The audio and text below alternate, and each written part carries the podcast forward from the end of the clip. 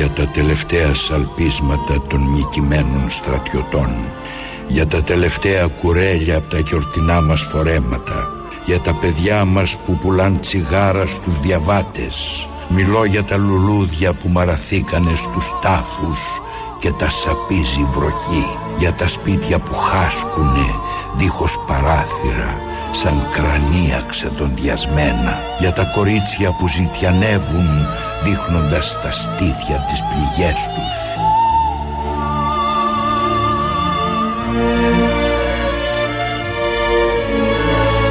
Μιλώ για τις ξυπόλυτες μάνες που σέρνονται στα χαλάσματα Για τις φλεγόμενες πόλεις Τα σοριασμένα κουφάρια στους δρόμους Τους μαστροπούς ποιητές που τρέμουνε τις νύχτες στα κατόφλια Μιλώ για τις ατέλειωτες νύχτες όταν το φως λιγοστεύει τα ξημερώματα για τα φορτωμένα καμιόνια και τους βηματισμούς στις υγρές πλάκες για τα προάβλια των φυλακών και για το δάκρυ των μελοθανάτων.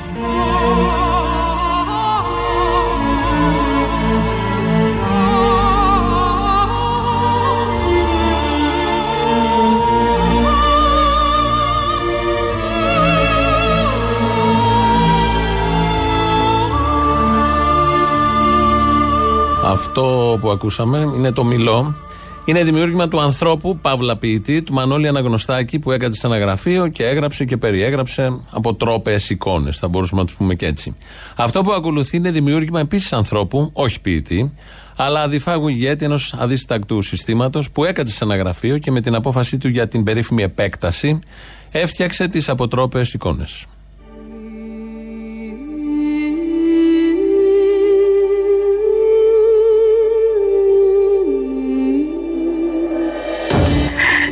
Από 6 ώρα του πρωί αρχίσαμε. Στημένο σπίτι εντελώς μέχρι κάτω.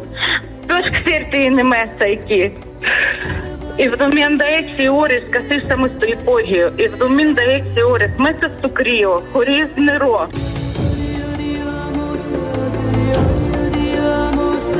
Αρχίσανε να πέφτουν οι μπόμπες και μόνοι μας κατεβήκαμε κάτω. Τηλεόραση δεν το λέει, δεν μας είπε κανένας, κανένας όταν άρχισε το πόλεμο. Κανένας. Σε κανένα δεν νοιάζει ο κόσμος.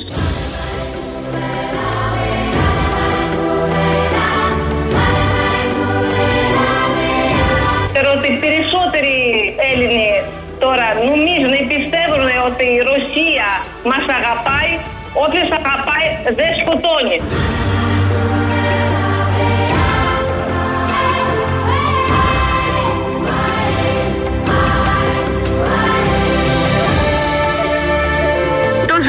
Ζήτησαν βοήθεια να βγάλετε τα παιδιά από εδώ. Οι χτες όλη μέρα βαράγανε μπόμπες από το αεροπλάνο. Έχουν σκοτώσει και οι παιδάκια είναι μέσα και, και η οικογένεια έχουν χτυπήσει τα σπίτια τους. Τι φταίνε άνθρωποι, ε, ποιος θα μας το πει, τι φταίνε άνθρωποι. Τι φταίνε οι άνθρωποι, ρωτάει η κυρία από τα, τις περιοχές της Ανατολικής Ουκρανίας. Και τι να τις πεις, ότι ξαναμοιράζει το κόσμος, ότι το διεθνές δίκαιο είναι ανέκδοτο, ότι στα γεωπολιτικά παζάρια οι άνθρωποι, αυτή η γυναίκα και εμείς αν χρειαστεί θα γίνουμε κοιμάς, ότι δεν υπάρχει ειρήνη, ότι αυτό που αποκαλούν ειρήνη από το 1989 και μετά είναι το διάστημα που προετοιμάζουν τον πόλεμο, ότι αυτά που έλεγαν και ασφάλεια και σταθερότητα από το 89 και μετά στην Ευρώπη είναι, ήταν παραμύθια; Ότι αυτό το σύστημα δεν χορταίνει μόνο από την ασφάλεια και τη σταθερότητα, αλλά θέλει και αίμα; Έτσι θρέφεται, έτσι κινούνται οι μηχανές, έτσι δουλεύουν οι μηχανές. Έτσι αυξάνονται οι λογαριασμοί των τραπεζών τους; Ότι υπέρτατη αξία είναι το κέρδος και όχι ο άνθρωπος, άρα θα πουλήσουν ό,τι άλλο χρειαστεί; Ότι οι ανθρωπιστικοί λόγοι που επικαλούνται για εισβολή είναι παραμύθια; Ότι οι άνθρωποι στους σχεδιασμούς τους δεν υπάρχουν; Τι να πεις τώρα σε αυτή την κυρία, και στις προηγούμενες, τι να πεις και γιατί να τη το πεις. Τι σημασία έχει να τη το πεις. Δεν έχει σημασία αυτή τη στιγμή να πεις σε αυτήν και σε όλους τους άλλους που βρίσκονται στα καταφύγια τίποτα. Ζουν μέσα στον δρόμο, κοιμούνται και γύρω, τους, γύρω τους και γύρω σε αυτή την κυρία σκάνε βόμβες και σφυρίζουν σιρήνες. Φοβάται και κλαίει. Και αυτό το έβγαλε και στην τηλεφωνική σύνδεση που είχε με ελληνικό κανάλι. Τι να πεις σε αυτή τη γυναίκα όταν χτες στο Γερμανικό Κοινοβούλιο Τι να πεις σε αυτή τη γυναίκα και σε όλους τους λαούς της Ευρώπης για αυτό που έγινε χθες στο Γερμανικό Κοινοβούλιο, σαν αντανάκλαση της ρώσικης εισβολής. Ο καγκελάριος της Γερμανίας, ο Σόλτς, 77 χρόνια μετά τη λήξη του Δευτέρου Παγκοσμίου Πολέμου, που μεταξύ των όρων που υπήρχαν τότε ήταν να μην εξοπλιστεί η Γερμανία, ανακοίνωσε λοιπόν ο Σόλτς τον εξοπλισμό της Γερμανίας. 100 δισεκατομμύρια. Η χαρά του βιομήχανου όπλων, η χαρά του εμπόρου όπλων. Ε, και με, καταχειροκροτούμενος τον έβλεπα κιόλας ο Γερμανός καγκελάριος ανακοίνωσε ότι εξοπλίζεται η Γερμανία και θα δίνει το 2% από εδώ και πέρα του προπολογισμού της για όπλα. Präsident Putin sollte unsere Entschlossenheit nicht unterschätzen. Ο κύριος Πούτιν δεν πρέπει να υποβαθμίσει την αποφασιστικότητά μας. Αυτό είπα και στου υπόλοιπου συμμάχους στην Ευρώπη και στο ΝΑΤΟ. Το εννοούμε πολύ σοβαρά. Δεν πρέπει να αμφιβάλλει για την ε, αποφασιστικότητά μας να υπερασπιστούμε αυτή τη χώρα και τις χώρες του ΝΑΤΟ. Ο Γερμανικός Ομοσπονδιακός Στρατός θα υποστηρίξει τις υπόλοιπες χώρες του ΝΑΤΟ. Πρέπει να επενδύσουμε περισσότερα στην ασφάλεια της χώρας. Und ich bin Bundesfinanzminister in für seine Unterstützung dabei. Die Mittel werden wir für θα ενισχυθεί με 100, 100 δισεκατομμύρια ευρώ. Μια απαραίτητη, μια απαραίτητη επένδυση. Wir werden von nun an από τώρα, χρόνο το χρόνο, θα δίνουμε πάνω από το 2% του ΑΕΠ για την άμυνα.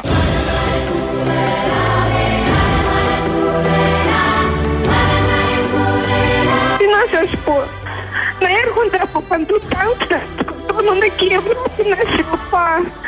Θέλετε να ακούτε να κλαίμε.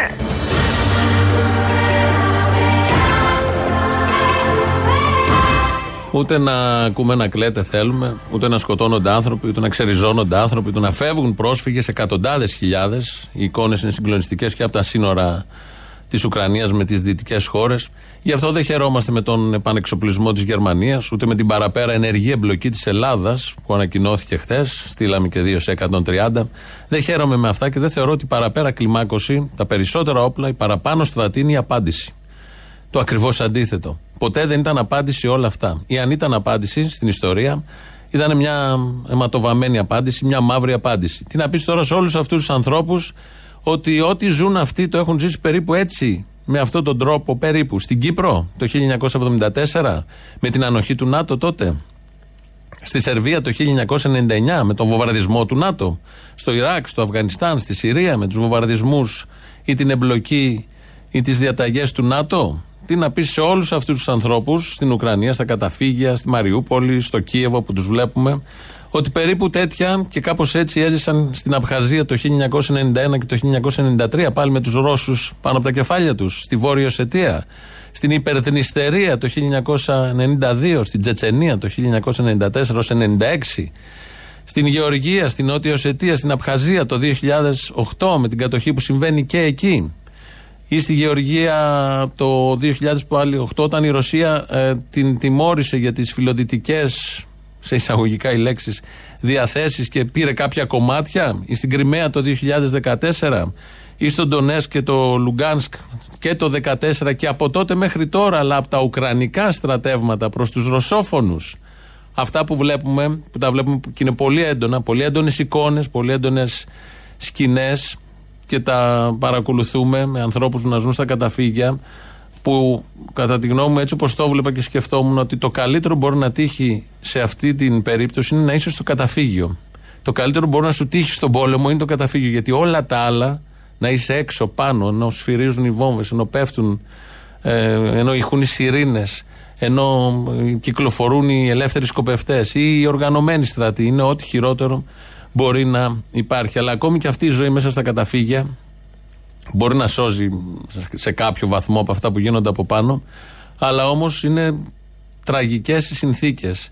Τα βλέπουμε, δεν μπορούμε να τα καταλάβουμε και μακάρι ποτέ να μην τα ζήσουμε. Από το πολύ απλό, πώς πίνεις νερό, το παίρνεις ένα μπουκάλι, θα πει κάποιος, πόσα μπουκάλια κατεβάζεις για να πάει να μείνει όλο το βράδυ. Πού κοιμάσαι, κουβέρτες, sleepy bank, τα έχεις, τα βρίσκεις. Το μωρό, πώς το ταζει, πού ζεσταίνεις το νερό. Τουαλέτα, Πού πηγαίνεις τουαλέτα, έχει κάτω, έχει για τόσο κόσμο, σταθμή του μετρό είναι τα περισσότερα. Το σκύλο. Τον πας, τον βάζεις εκεί, πού τον βγάζεις βόλτα μετά. Πώς μπορείς να συνεπάρξεις με τόσους εκατοντάδες ανθρώπους ενώ από πάνω σφυρίζουν οι βόμβες. Τι γίνεται στο σπίτι, Υπάρχει το σπίτι, έχει πέσει, έχει μπει κάποιος από αυτούς που γυρνάνε και γιατί έχει και πολλούς τέτοιους η Ουκρανία; Παρόλα αυτά, το να είσαι στο καταφύγιο είναι το πιο καλό που μπορεί να σου τύχει στον πόλεμο και σε αυτόν τον πόλεμο. Γιατί όλα τα άλλα που συμβαίνουν πάνω είναι ό,τι χειρότερο. Και τι να πούμε σε αυτή την κυρία στην αρχή, ότι δεν είναι κακό όνειρο; Ότι δεν είναι φιάλτης, αλλά είναι η ομή πραγματικότητα που επιφυλάσσουν τα συμφέροντα, τα ίδια τα συμφέροντα στον άνθρωπο. Κάθε ε, βράδυ εύχομαι να ξυπνήσω το πρωί και να έχει τελειώσει όλο αυτό και να μας πούνε ότι ήταν ένα, μια ταινία τρόμου. Κάθε βράδυ αυτό σκέφτομαι, να ξυπνήσω το πρωί σε μια ειρηνική χώρα και να μην ακούω βομβαρδισμούς. Εγώ δεν θέλω να χάσω κανέναν δικό μου στον πόλεμο αυτό. Ο πατέρας μου μεγάλωσε χωρίς τον παπά του. Δεν θέλω τα, των ανεψιών μου τα παιδιά να μεγαλώνουν χωρίς πατέρα.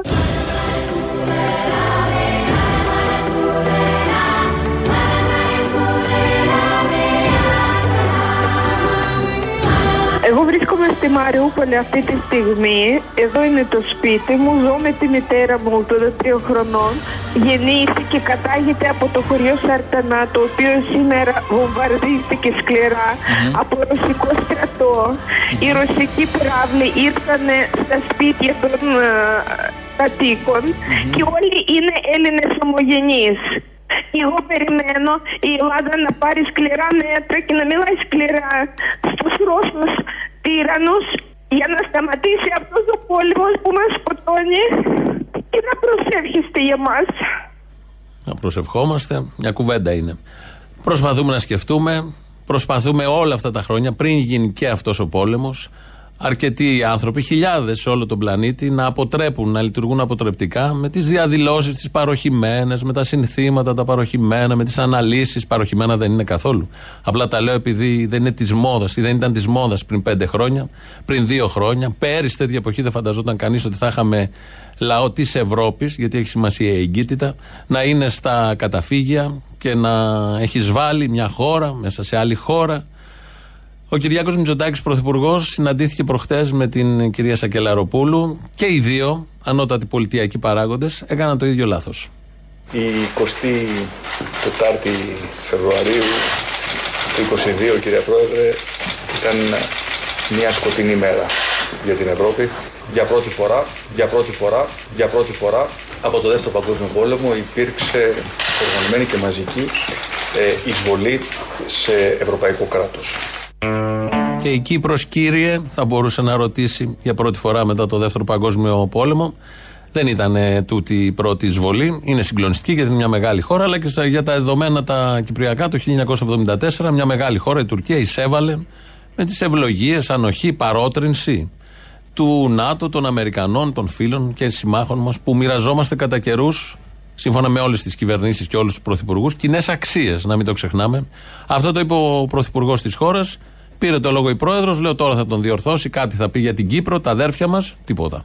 Κύριε Πρόεδρε, συμφωνώ ότι είναι η πρώτη τόσο σημαντική επίθεση, παραβίαση ενός ανεξάρτητου και κυρίαρχου κράτους η εισβολή από τη Ρωσία στην Ουκρανία μετά το Δεύτερο Παγκόσμιο Πόλεμο, που νομίζουμε ότι αυτά πια τα θέματα λύθηκαν. Δεν είχαν λυθεί. Το Κυπριακό δεν έχει λυθεί ακόμα και τα αποτελέσματα της εισβολής είναι ζωντανά. Παραμένουν κανονικά στην Κύπρο και δεν μιλάμε για άλλες χώρες. Να μιλήσουμε για τα αδέρφια, τα είπαμε και λίγο πριν. Ε, Σερβία πάνω και Μέση Ανατολή. Και τώρα το ελαφραίνουμε όλο μαζί μετά και τους πολιτιακούς παράγοντες και τις πρώτες φορές και το συγκλονισμό που υπάρχει στην παγκόσμια και κυρίως στην δυτικοευρωπαϊκή κοινότητα για πολύ ευνόητους λόγους και βγαίνει να το αναλύσει το θέμα ο φιλόσοφος Στέλιος Ράμφος. Βγαίνει στο δελτίο της ΣΕΡΤ. Εμείς εδώ κατά καιρούς, οπότε ακούμε Ράμφο, τον έχουμε τακτικό πελάτη, δεν πολύ βγαίνει, αυτό είναι πολύ κακό. Αλλά όταν βγαίνει, μένουμε σε αυτόν. Γιατί οι αναλύσεις του είναι βαθιστόχαστες, είναι φιλόσοφος, έτσι δηλώνει. Οπότε είναι φιλοσοφικές και οι αναλύσεις. Και φιλοσοφημένες. Θα ακούσουμε τώρα μία εδώ για πολύ σοβαρό θέμα, για τον Πούτιν, για τη Ρωσία, την εισβολή και όλα αυτά. Να δείτε πώς πιάνει μια πτυχή, γιατί εκεί φαίνεται η σοφία και η φιλοσοφία του ανθρώπου, μια πτυχή που δεν την πιάνει κανείς άλλος. Αν θέλει να γίνει ένας νέος τσάρο, όχι θέλει να γίνει, είναι απλώς με δεδομένα, ας πούμε, με τα σοβιετικά. Αλλά Δεν είναι τυχαίο ότι ο τρόπος με τον οποίο ζει στο παρελθόν είναι κάνοντας lifting στο πρόσωπό του. Είναι κάνοντας lifting στο πρόσωπό του. Έχει πολύ μεγάλη σημασία το να προσέχει κανείς. Έχει μια τέτοια νεανικότητα και είναι τόσο τσιπτωμένο το πρόσωπο ώστε κάτι έχει κάνει και το διατηρεί με αυτόν τον τρόπο. Έχει ανάγκη να νεάζει. Και ξέρετε, όταν έχεις ανάγκη να νεάζει, έχεις και την ανάγκη να δέρνεις κιόλας, εάν δεν μπορείς να μιλήσεις και να πείσεις. Δεν ήταν διαφορετική η Ρωσία ποτέ. Έκαναν lifting οι ηγέτες της Ρωσίας. Ο Στάλιν είναι lifting, τον βλέπω εγώ από τότε. Είναι πολύ φρέσκο το δέρμα. Δεν λέω για το Λένιν που ήταν φράπα, αλλά και η μετέπειτα. Ο Μπρέσγκεφ λίγο είχε χαλάσει, οι άλλοι πέθαναν νωρίς, δεν πρόλαβαν. Και τον Χρυσόφ δεν τον αναφέρουμε. Ο Γκορμπατσόφ, ακόμη και τώρα να τον δείτε, με lifting είναι. Βγήκε φιλόσοφος στην Ελλάδα να αναλύσει, όπως δηλώνει και μένουν, στέκονται νεοί μπροστά του. Προσοχές βαράνε, δημοσιογράφοι, εκπομπές, δεν ξέρω εγώ τι άλλο, εκδοτικά συγκροτήματα. Και βγαίνει και λέει ότι ο Πούτιν έχει κάνει lifting για να φαίνεται νέος. Άρα, όταν είσαι νέος, είσαι άγριος και δέρνεις και κάνεις πόλεμο. Αυτό είπε ο φιλόσοφος. Δεν μας είπε γιατί λέει κάποια στιγμή ότι διατηρεί και το, το δέρμα του και το πρόσωπό του. Τι κρέμες βάζει ο Πούτιν; Πρέπει να τοποθετηθεί εδώ η ελληνική φιλοσοφία. Αυτά τα θέματα στις κρίσιμες, πολύ κρίσιμες στιγμές που ζούμε και υπάρχουμε ακόμα γιατί δεν έχει ξεκινήσει ο Τρίτος Παγκόσμιος, πρέπει να απαντηθούν γιατί δεν θα φύγουμε με αυτές τις απορίες. Να ξέρουμε ότι το lifting, ναι, είναι η αιτία, όλοι το έχουμε καταλάβει, του πολέμου και της εισβολής της Ρωσίας στην Ουκρανία και όπου αλλού. Αλλά όμως να δοθούν και ε, λεπτομέρειες.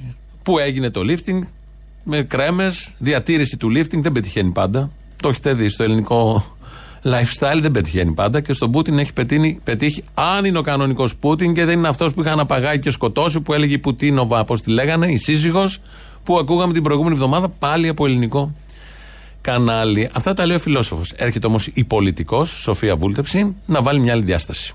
Αυτό σημαίνει ότι θα περάσει πολύ άσχημα ο ρωσικός λαός δυστυχώς, έτσι. Αλλά τα καθεστώτα αυτά που έχουν περάσει από τη Ρωσία, παρά τους μύθους που έχουν δημιουργηθεί στην Ελλάδα και που δημιουργούνται σήμερα και λένε ότι ο Πούτιν προστατεύει τους ρωσόφωνους κτλ. Ποτέ δεν έχουν ενδιαφερθεί για το λαό τους. Ούτε ο Τσάρος ενδιαφέρθηκε ποτέ, ούτε ο Στάλιν ενδιαφέρθηκε ποτέ, Α, ούτε ο Γέλτσιν ενδιαφέρθηκε ποτέ, ούτε τώρα. Κανείς δεν ενδιαφέρεται για το λαό. Το έχει συγκεκριμένη χώρα. Σε όλες τις άλλες χώρες, οι ηγέτες από το πρωί μέχρι το βράδυ ενδιαφέρονται μόνο για το λαό. Οι πόλεμοι που έχουν γίνει στο παρελθόν, η Αγγλία, η Αμερική, η Γερμανία, όλοι αυτοί, ε, ο Χίτλερ, εμώνυμη, μόνιμη έγνοια του ήταν ο γερμανικός λαός. Γι' αυτό του ήρθαν 7 εκατομμύρια φέρετρα μετά στο τέλος, γι' αυτό καταστράφηκε και όλη η χώρα. Δεν το είπε αυτό η κυρία Βούλτεψη, είχε να πει μόνο για την ε, Ρωσία, Σοβιετική Ένωση, αλλά εδώ μια άλλη άποψη, δεν είναι φιλόσοφος, αλλά μπορεί να γίνει άνετα. Το έχει. Για το lifting είναι η αλήθεια, θα περιμένουμε να πει η Βούλτεψη. Αλλά το είπε ο Ράμφος, οπότε η πρώτη θέση ε, παίζεται, διεκδικείται. Και είμαστε στην πέμπτη μέρα του πολέμου. Νομίζω όσο περνάνε οι μέρες θα βγαίνουν οι αναλυτές τέτοιου τύπου και επίπεδου και βεληνικούς να μας εξηγούν ακριβώς τι έχει γίνει. Όσα δεν λένε οι αναλυτές και οι φιλόσοφοι και οι βουλευτές, οι δημοσιογράφοι, τα λένε οι ακροατές του Βελόπουλου. Χαίρετε. Συγχαρητήρια, σας θαυμάζω. Είστε τέλειος. Ο τέλειος ο τέλειος των τελειοτήτων.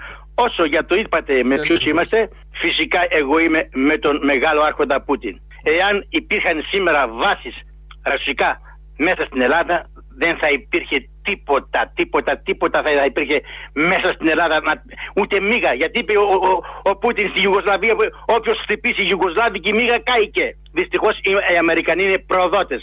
Σας θαυμάζω, σας θαυμάζω.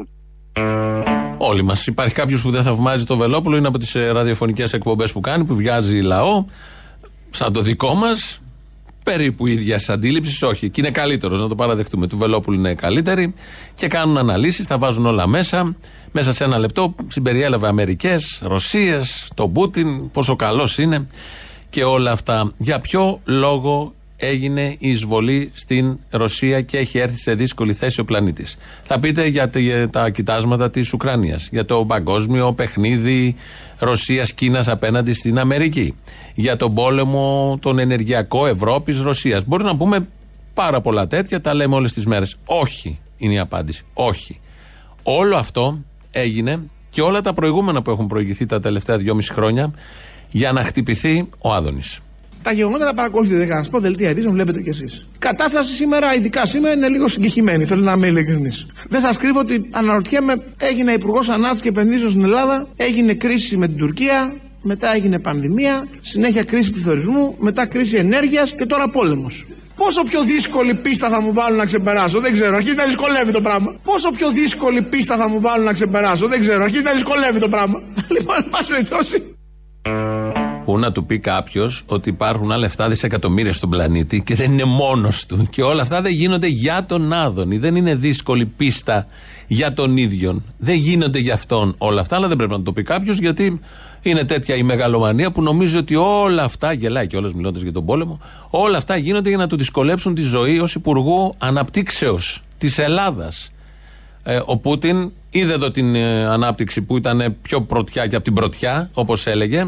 Είδε ότι ηγούμαστε της τέταρτης βιομηχανικής επανάστασης και δεν τα σηκώνει αυτά ο Πούτιν. Τον είδατε και στο διάγγελμα. Δεν είπε για την Ελλάδα, αλλά το υπονόησε. Όταν έλεγε για την Ουκρανία, έχουμε και κάποιους Έλληνες, άρα Ελλάδα. Παντού άρρωστοι είναι οι Έλληνες. Κάνω τώρα, επεκτείνω το συλλογισμό. Και είδε ότι εδώ πάμε πολύ καλά, ειδικά στην ανάπτυξη, ελληνικό έργα και τέτοια. Και ε, θέλοντας να χτυπήσει τον Άδωνη προσωπικά, εισέβαλε στην Ουκρανία. Πολύ απλό το σκεπτικό. Αλλά δεν θα, γίνει, δεν θα μείνουμε μόνο εκεί, γιατί έρχονται κι άλλα για να χτυπήσουν το ανορθωτικό έργο του Άδωνη.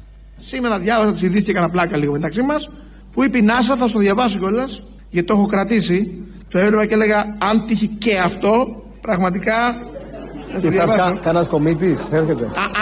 Αν τι θα σου το δείξω, δεν θα νομίζω ότι θα το κάνω πλάκα. Λέω, λέω αν γίνει και αυτό, πάει τελείως. Δεν υπάρχει σωτηρία. Massive skyscraper asteroid okay. passing Earth today. And you can watch. Χέσε ψηλά και γράτε με. Sit high and watch. And you can watch. Δηλαδή για να σταματήσουν το έργο του Άδωνη θα στείλουν και κομίτη, δεν είπε ποιοι. Εξωγήινος πολιτισμός. Είδε την ανάπτυξη της Ελλάδας, είδε την τέταρτη βιομηχανική επανάσταση που λέει ο οικονόμου. Εξαιρετικά τεχάκι Μεσογείων που δεν ανήκουν στο ελληνικό κράτος, άρα δεν θα αναπτυχθούν και δεν θα είναι ηγέτες στην τέταρτη βιομηχανική επανάσταση.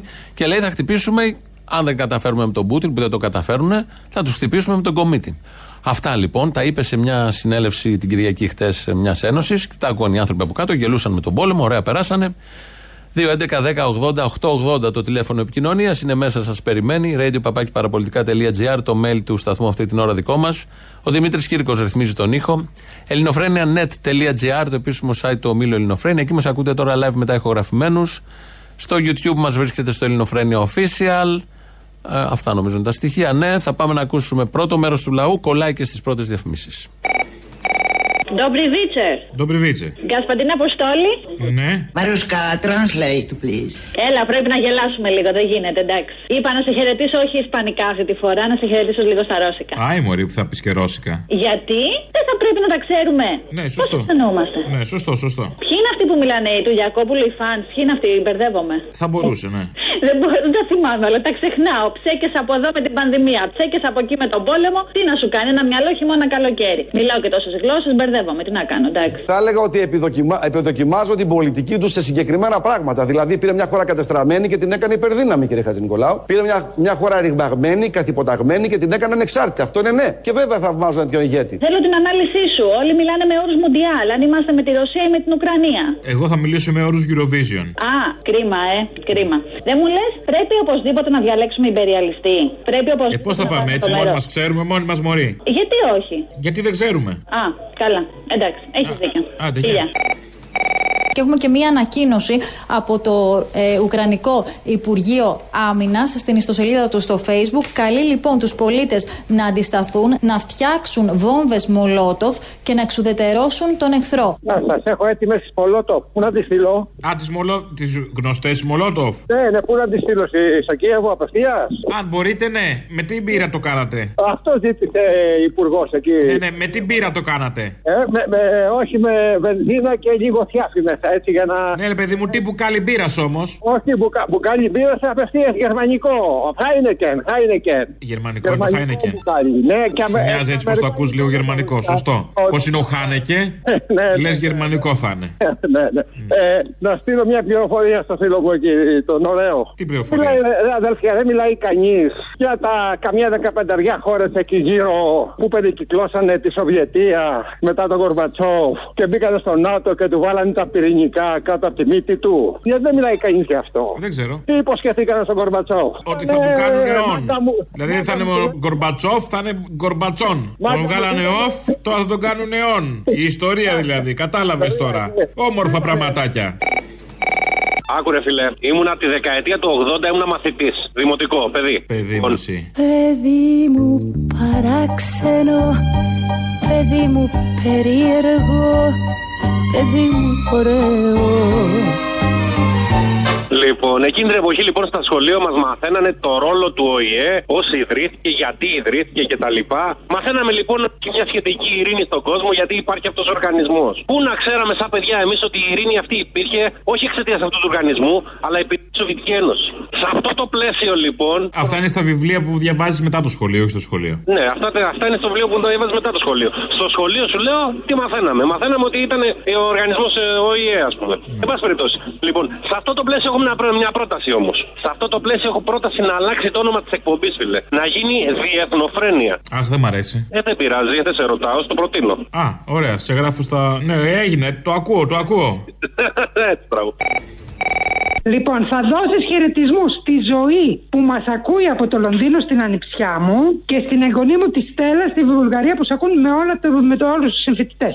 Άρε, Στέλλα, μαναράκι. Ναι, ναι, το καλύτερότερο θα δώσεις όμως, ε. Η ζωή, το πουλάκι μου κάθε μέρα ακούει ελληνοφρένεια για να, μας, να μ' ακούσει. Θέλει να ακούσει τη θεία. του. Αχ, μα και δεν παίρνει κάθε μέρα όμως. Δεν πειράζει βέβαια, δεν το λέω για να πάρεις, ευτυχώς. Αλλά ναι, στη ζωή. Αφιερώνουμε στη ζωή. Λοιπόν, ξέρεις πόσες φορές. Στη ζωή μου κάθε μία, κάθε μία γνωριμία. Έτσι για τη ζωή. Στη ζωή μου κάθε μία, κάθε μία γνωριμία Μια καινούρια τρικυμία, ένας άλλος πυρετός Ξέρεις πόσες φορές έχω πάρει και δεν το σηκώνεις. Άι, μπορεί που θα κάνεις και παράπονο. Άντε, γεια. Κι αν εσύ Γεια σου, ρε Αποστόλη. Γεια. Πρώτη φορά σε παίρνω, σε ακούω χρόνια, έχω πολλά να σου πω, αλλά το μόνο που θα σου πω συγχαρητήρια, κάτω ο φασισμός, ζήτω η ανθρωπιά.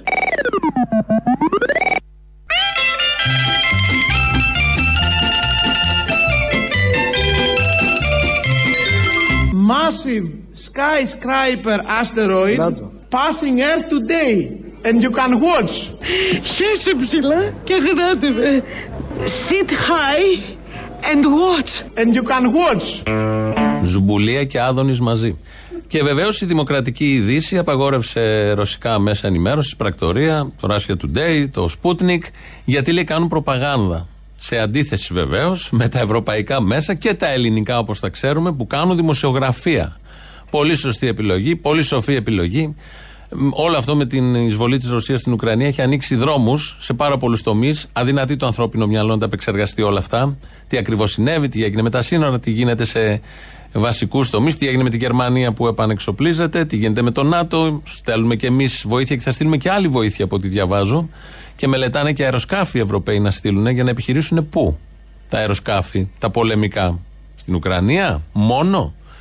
Ε, η λέξη πυρηνικά χθες το μεσημέρι ακουγόταν και από τον ένα και από τον άλλον. Ο ένας τα ξεσκονίζει, ο άλλος τα έχει και κουνούσαν το χέρι ότι έχουμε και πυρηνικά.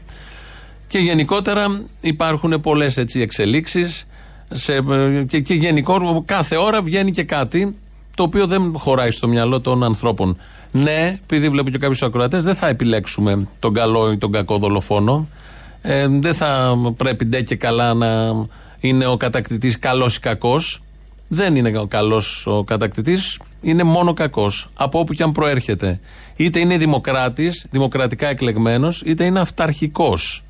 Είναι κατακτητής, είναι δολοφόνος, είναι υπεριαλιστής. Οπότε είτε είναι τσάρος, είτε είναι γεράκι, δεν έχουν σημασία. Οι βόμβες του είναι ίδιες. Όταν πέφτουν στους λαούς, είναι ακριβώς το ίδιο πράγμα. Δεν θα κάτσουμε εδώ να είμαστε με το μέρος του ενός ή του άλλου. Είμαστε κατά όλων αυτών που γεννούν πολέμους, που γεννούν βόμβες, που γεννούν γεράκια, που γεννούν τσάρους και που καταδυναστεύουν τους λαούς ανατακτά διαστήματα. Και αυτό είναι το πάρα πολύ ανησυχητικό. Η Παναγιά μαζί μας, μάλλον όπως το είπε ο Αυτιάς για τον συνάδελφο που είναι εκεί. Πάμε στον Μίλτο το Σακελάρη, ο οποίος είναι, Αργήσε το Κίεβο να δει. είναι στα σύνορα Μολδαβίας Ουκρανίας. Έλα, Μίλτο, καλημέρα. Αυτά τα άτομα τη στιγμή που θα φτάσουμε στα σύνορα στο συνοριακό σταθμό του ΣΥΡΕΤ θα μεταδώσουμε κατευθείαν τις εικόνες από το σημείο. Την ευχή που σου έδωσα χθες το βράδυ, Παναγιά, μαζί σου έχει διάρκεια, έτσι και στα παιδιά. Να προσέχετε, έτσι. Ε, Αφού έδωσε την ευχή ο Αυτιάς, θα πάνε όλα καλά. Έδωσε στο συνάδελφο, τους πήρε έναν έναν, όλους τους Έλληνες και τα έδινε την ευχή της Παναγιάς. Μπορούσε να δώσει και εκείνα τα εικόνα, εικονάκια που βάζαμε στα αυτοκίνητα παλιά η Παναγιά μαζί σου. Αυτά τα πάρα πολύ ωραία από την ελληνική τηλεόραση που ευτυχώς που υπάρχει και αυτή και απαλύνει λίγο το βαρύ κλίμα γιατί πάντα δίνει υλικό. Δίνει υλικό. Και βεβαίως οι φιλόσοφοι, μην το ξεχνάμε, όπως ακούσαμε νωρίτερα. Λαός τώρα, μέρος δεύτερον. Εκεί στο ΣΥΡΙΖΑ, τι κάβλα έχουν με τη Mercedes. Δεν ξέρω κι εγώ έτσι πω τώρα τι να σου πω τώρα, κάποια ορεξούλα παραπάνω, ε. Τι κάβλες έχουν, ρε, δηλαδή μία το. Και γιατί Mercedes, γιατί όχι, ξέρω εγώ, Alfa Romeo. Ω, ναι, μία με την ακρίβεια, μία με το, τώρα με το αντιπολεμικό. Δηλαδή, εντάξει, θα αντιθούν χίπιδε, αλλά σαν το 70, ξέρω εγώ, θα πάρουμε τη Mercedes μας, θα βάλουμε τις τιμές της ειρήνης και θα ξεχυθούμε στον δρόμο. Μάλλον. Τρέλα. Ναι, καλημέρα σας. Καλησπέρα. Με Μάγνο.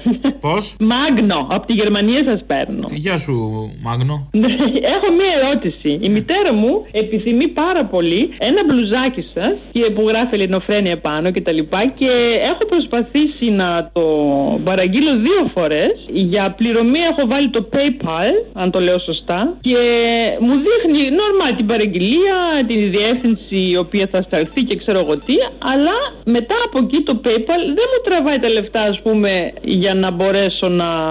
για, ναι, να, για να σας πληρώσει και για να. Α, δεν το ξέρω τώρα, τι να σας πω. Επικοινωνήστε, γράψτε μήνυμα στο site να σας απαντήσουμε. Στο site, εντάξει. Οκ, έγινε, να, να είστε Αλλά καλά. στη Γερμανία κανονικά ε, στέλνετε μπλουζάκι. Ναι, ναι, στέλνουμε. στε- Κάνουμε εξαγωγή. Εξαγωγή. Και να σας πω και ε, με ποια μέθοδο είναι η καλύτερη πληρωμή, ας πούμε, να, να το ρωτήσω έτσι. Στείλτε σας παρακαλώ στο site μήνυμα. Δεν γνωρίζετε. Εντάξει, οκ, σας ευχαριστώ Να πολύ. είστε καλά. Έχω, είμαι λίγο μπερδεμένος. Γιατί; Τι να σου πω, θα ζω σε ένα παράλληλο σύμπαν, έχω μπερδευτεί, ρε παιδί μου. Γιατί; Τελικά, τελικά, ο ΣΥΡΙΖΑ είναι ένα βαθιά σταλινικό κόμμα που λέει ο Πορδοσάλτε, ή τελικά είναι οι ίδιοι και ο ΣΥΡΙΖΑ και η Νέα Δημοκρατία που λέτε εσείς οι δύο Τι είναι, τι είναι, τι είναι το δεύτερο; Ή είναι, λέω, οι ίδιοι μαζί με τη Νέα Δημοκρατία. Δηλαδή που είναι οι ίδιοι. Ένα και ταυτό που λέτε εσύ και ο άλλος. Α, μισό λεπτάκι. Αυτό το λέμε εμείς ή το λένε ε, τα νομοσχέδια που ψηφίζει ο ΣΥΡΙΖΑ της Νέας Δημοκρατίας τα ίδια; Αυτό το λέτε εσείς και. Όχι, αγόρι μου, πες μου, μήπως το λένε τα μνημόνια που ψηφίζουν οι ίδια, οι πολιτικές οι ίδιες. Δυστυχώς και οι Τα ηθαγενείς νομοσχέδια, εκτρώματα τα ίδια. Μήπως λέω αυτά, οι πληστηριασμοί οι ίδιοι. Μήπως όλα αυτά, η φορολόγηση η- η- των εφοπλιστών, η προνομιακή και η οικειοθελή. Μήπως το λένε αυτά οι πράξεις του ΣΥΡΙΖΑ. Ρωτάω. Εσείς το λέτε. Βρε, μήπως το λένε οι πράξεις του ΣΥΡΙΖΑ. Μήπως έχεις καταπιεί τον Νίκο τον Παπά; Παρουσιάζεται από τα μέσα μαζικής αποβλάτη. Φίλε μου, καμιά δουλειά δεν είναι ντροπή. Ποια Ελπίζω δουλειά; να σου κολλάνε καλά ένσημα, όχι Ο μισά. ένας λογικός άνθρωπος είναι που Είσαι εσύ είναι λογικός ένα- άνθρωπος; Η πιο καθαρή διακυβέρνηση που έχει υπάρξει μεταπολίτευση από τη μεταπολίτευση και μετά. Είναι αλήθεια ή δεν είναι, Αποστολή; Θέλω να το πεις καθαρά να ακουστεί αυτό. Είναι ο ΣΥΡΙΖΑ, θέλω να πεις. Είπα το, είπα καθαρά και Πες το λίγο να ακουστεί καλά για να το χρησιμοποιώ. Να σου πω και άλλα πολλά. Λίγο καθαρά, αν θες για να το χρησιμοποιώ και σε άλλα ηχητικά θα με εξυπηρετήσεις. Είμαι πολύ μπερδεμένος. Ζω σε ένα σύμπαν. Σε μια αυταπάτη, μήπως όπως και ο Αλέξης. Τέλος πάντων, χάρηκα που σ' άκουσα, ωστόσο, φίλε μου. Όντως είσαι πολύ μπερδεμένος και σε ένα άλλο σύμπαν. Χάρηκα. Πάντα τέτοια. Χαρές. Να σε καλά. Αλλά ρε φίλε, μην το κάνεις κατάχρηση. Σου έχει κάψει κεφαλικά κύτταρα. Λίγο ήρεμα κάπου. Είστε να μην μιλάτε και να σου πω, εγώ δεν έχω ακούσει που το, το κουτσούμα να μιλάει καθαρά, ας πούμε, έξω είναι υπάρξει. Άσε με τώρα, ο Κουτσούμπας δεν συνεργάστηκε καταρχάς με το ΣΥΡΙΖΑ. Να έχουμε μια αριστερά σωστή στον τόπο. Άσε με τώρα, είμαι έξαλλος με το θέμα αυτό. Σαν το θύμιο να λένε. Έλα τώρα με τον Κουτσούμπα, τώρα θα μιλήσω τώρα το, την κότα. Γιατί δεν είσαστε. Που δεν πήγε, ας πούμε, στην ευκαιρία της αριστεράς. Έλα, σε παρακαλώ τώρα. Έλα, έλα, έλα. Σκοπιμότητες, αδερφέ, σκοπιμότητες. Έλα, γεια. Παπάρα Τσέγκο. Βοηθάει και η γλώσσα, ότι ξέρουν ελληνικά πάρα πολύ εκεί στην Ουκρανία, λόγω και της, των ομογενών. Και σήμερα το πρωί, στην πρωινή εκπομπή του Sky, οικονόμα Αναστασοπούλου, βγήκε ένας κάτοικος από τη Μαριούπολη. Είστε στη Μαριούπολη, μένετε στη Μαριούπολη; Εδώ και πέντε χρόνια είμαι παντρεμένος. Με τη γυναίκα μου είχα το γιο μου μαζί, τον είχα φέρει εδώ. Τον έστειλα ασφαλή πριν, όταν άρχισαν οι απειλές με τον Πούτιν, τον είχα στείλει ασφαλή στη μητέρα του στην Αθήνα. Να έφυγε η οικογένεια, είσαι μόνος τώρα, Γρηγόρη; Όχι, εγώ ε, είμαι με τη γυναίκα μου, την κόρη την κόρη της με το δεύτερο γάμο. Άρα Που θα είναι μείνεις παντρεμένη. θα μείνεις στη Μαρίουπολη λοιπόν. Δεν σκέφτεσαι να φύγεις από εκεί. Πότε να φύγεις. Άμα φύγεις στον δρόμο, μπορεί να σε πετύχουν οι ταξιαρχία του Αζόφ, οι οποίοι είναι Ουκρανοί φασίστες και για αυτούς γίνονται όλα και να σε σκοτώσουν. Πώς να φύγεις. Το θέμα δεν είναι να φύγεις. Το θέμα είναι αφού η εισόδη είναι κλειστή. Μμμ. Εδώ σταματούν. Σταματήσαν αμάξι, η ταξιαρχία του Αζόφ και τους χτυπήσαν και τους σκοτώσαν. Εάν σου λέγανε θα έπαιρνες ένα όπλο τώρα να πολεμήσεις εκεί ή όχι; Τι θα έκανες σε αυτό το Ε, δίλημα; εγώ αυτή τη στιγμή, αυτή τη στιγμή όπως έχω αισθανθεί, θα έπαιρνα ένα όπλο να υπερασπιστώ την οικογένειά μου. Δεν με νοιάζει ο Ζελέσκι, δεν με νοιάζει ο Πούτιν. Μμμ. Και οι δύο είναι στην ίδια μέρα. Ο ένας είναι Τάρι το Λαβί που λέμε είναι γέρος, κουτό και ανόητος, φασίστας, και ο άλλος είναι Μαλαντό Τσολαβί, δηλαδή είναι νέος και ανόητος. Μάλιστα. Και οι δύο είναι ένα κόμμα. Ναι, πάντως η εισβολή έγινε από την άλλη πλευρά. Η Ρωσία Δεν έγινε εισέβαλε εισβολή στη από την άλλη χώρα. πλευρά. Η εισβολή έγινε, η εισβολή έγινε για τα συμφέροντα όλων. Καθαρό μυαλό. Χρειάζεται σε αυτές τις περιπτώσεις. Κρατάμε αυτό που είπε ότι αν ε, επιχειρήσεις να φύγεις από την Ανατολική Ουκρανία είναι τα τάγματα του Αζόφ. Είναι ακροδεξιοί, οπλισμένοι παραστρατιωτικές ομάδες με την ανοχή της Δύσης. Τους έχει χρησιμοποιήσει, τους χρησιμοποιεί τώρα και θα τους χρησιμοποιήσει και μετά στην Ουκρανία. Και αυτό είναι το πολύ σημαντικό. Βεβαίως να ξεπεραστούν τα τωρινά και θα έχουμε πολλά να πούμε για το μετά. Όλα αυτά σε μια χώρα, την Ουκρανία, από πάνω η Ρωσία, κάποτε ήταν μια άλλη χώρα.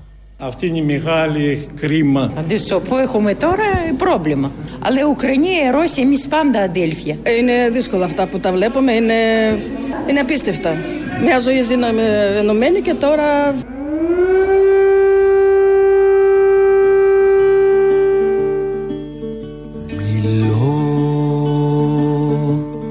για τα τελευταία σαλπίσματα των νικημένων στρατιωτών στρατιωτών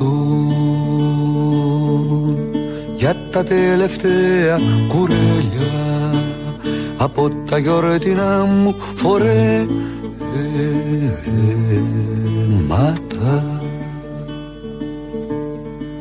Για τα παιδιά μας που πουλάν τσιγάρα στους διαβάτες Μιλώ για τα λουλούδια που μαραθήκανε στους τάφους και τα σαπίζει βροχή. Για τα σπίτια που χάσκουνε δίχως παράθυρα σαν γρανία ξεδοντιασμένα. Για τα κορίτσια που ζητιανεύουν δείχνοντας στα στήθια τις πληγές τους. Μιλώ για τις ξυπόλυτες τις μάνες που σέρνονται στα χαλά χαλάσματα για τις φλεγόμενες πόλεις τα σοριασμένα κουφάρια στους δρόμους τους μαστρόπους ποιητές που σέρνονται τις νύχτες τις νύχτες στα κατόφλια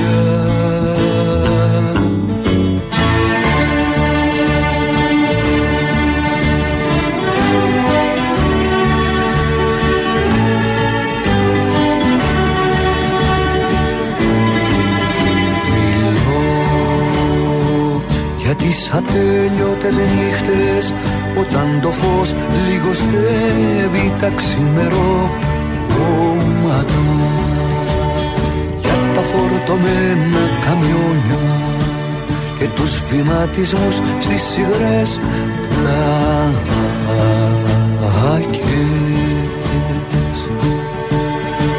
Μιλώ για τα προάβλια των φυλακών και για το δάκρυ των μελοθανάτων Μιλώ για τα προάβλια των φυλακών και για το δάκρυ των μελοθανάτων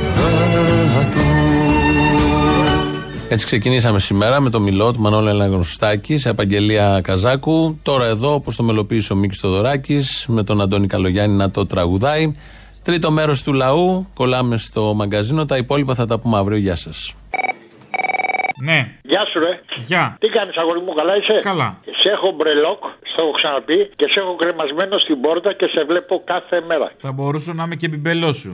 Μακάρι, μακάρι. να- Μπιμπελό μου, να σε μωρό μου, τι λέει αυτό. Μπιμπελό μου, μπιμπελό μου Είσαι ζάλη στο μυαλό μου Βάλτε, ναι, ωραίο τραγούδι, ωραίο τραγούδι.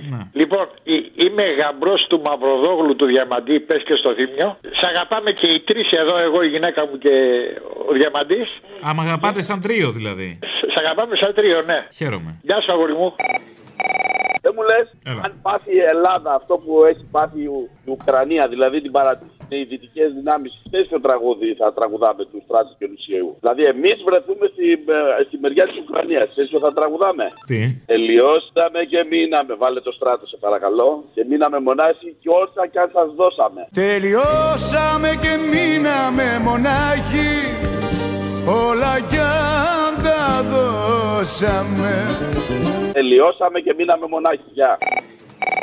Έλα ρε Απόστολη, ο Δανοκουνούμαλος είμαι. Οδηγάω και θα τρακάρω. Ε, Πέθανε στα γέλια. Οδηγώ και Πέθανε στα γέλια. κι είναι αυτό επικίνδυνο Αυτό το παιδί επιμένει, η Δανία του Νότου, έτσι. Είναι. Τι να κάνει, είδε είχε μια ωραία ιδέα, δεν θα τη ρίξουμε τώρα, δεν τη χαλάσουμε την ιδέα. Μας λειτουργούσατε βέβαια όταν μιλούσαμε για αυτά. Τώρα υποφέρουμε. Το πρόγραμμα Ήλιος με το οποίο η Ελλάδα θα ανέπτυσε ΑΠΕ στην επικράτειά της. Αλλά και να γίνει η ίδια, όπως συχνά έλεγα, η Δανία του Νότου. Είναι βλαμμένο καλά καλά.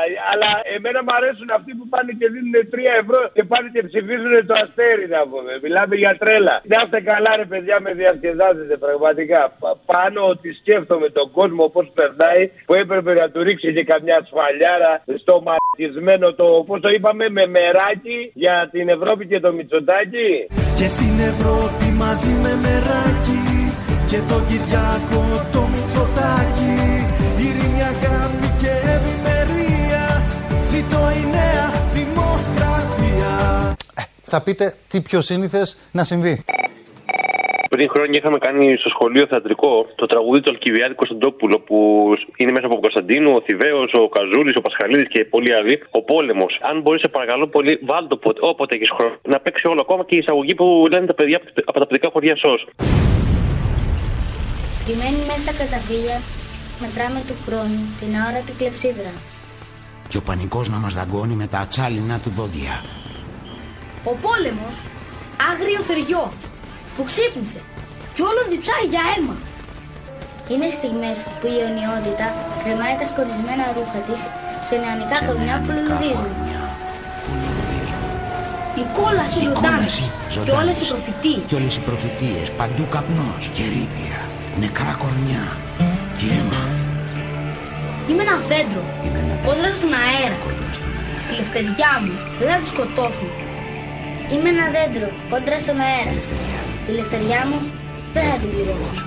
Ο πανικός μας να μας δαγκώνει με τα τσάλινα του διότι. Και ο πόλεμος άγριο θεριό που ξύπνησε και όλο διψάει για αίμα. Είναι στιγμές που η ενότητα κρεμάει. τα- Βάλτε, δεν θα το χασογοράτε, δεν θα σου το πω εγώ. Βάλτε να το ακούσεις. Πέρα από τις φλόγες της τρίας Ο θρήνος της εκάβης βαραίνει τη νύχτα Σπαράζουν οι γυναίκες Στα κορμιά των νεκρών